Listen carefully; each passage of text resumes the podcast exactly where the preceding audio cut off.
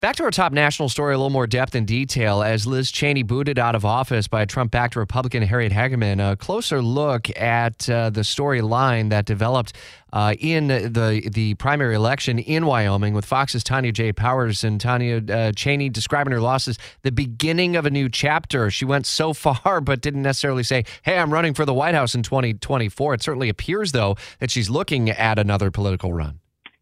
Yeah, there's been a lot of speculation about that uh, as as the uh, you know as the race has continued. I mean, she was behind in the polling. Uh, it wasn't a huge surprise that the race turned out the way it did. She got 29% of the vote. Hageman got 66% uh, of the vote. Uh, Cheney said her work is far from over. She said she will do whatever it takes to ensure Donald Trump is never again anywhere near the Oval Office. That was a quote. Uh, the other primary that we are looking at nationally that happened yesterday, Alaska. Theirs is a top four vote getter primary. Um, that means the top four vote getters, regardless of party affiliation, go on to the general election. So we were looking at the matchup between Senator Lisa Murkowski. Uh, she was challenged by a Trump backed challenger. Both of them will continue on to the general election because they were the first and second vote getters. Murkowski leads by about 4% of the vote there.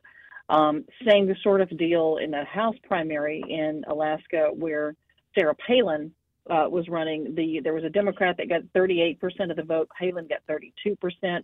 Another Republican behind her at 29%. There's a fourth one that is too close to call at this point. Uh, but those three top top three vote getters will go on to the general election in November. So so sort of a the same kind of matchup, just a repeat in November. Mm.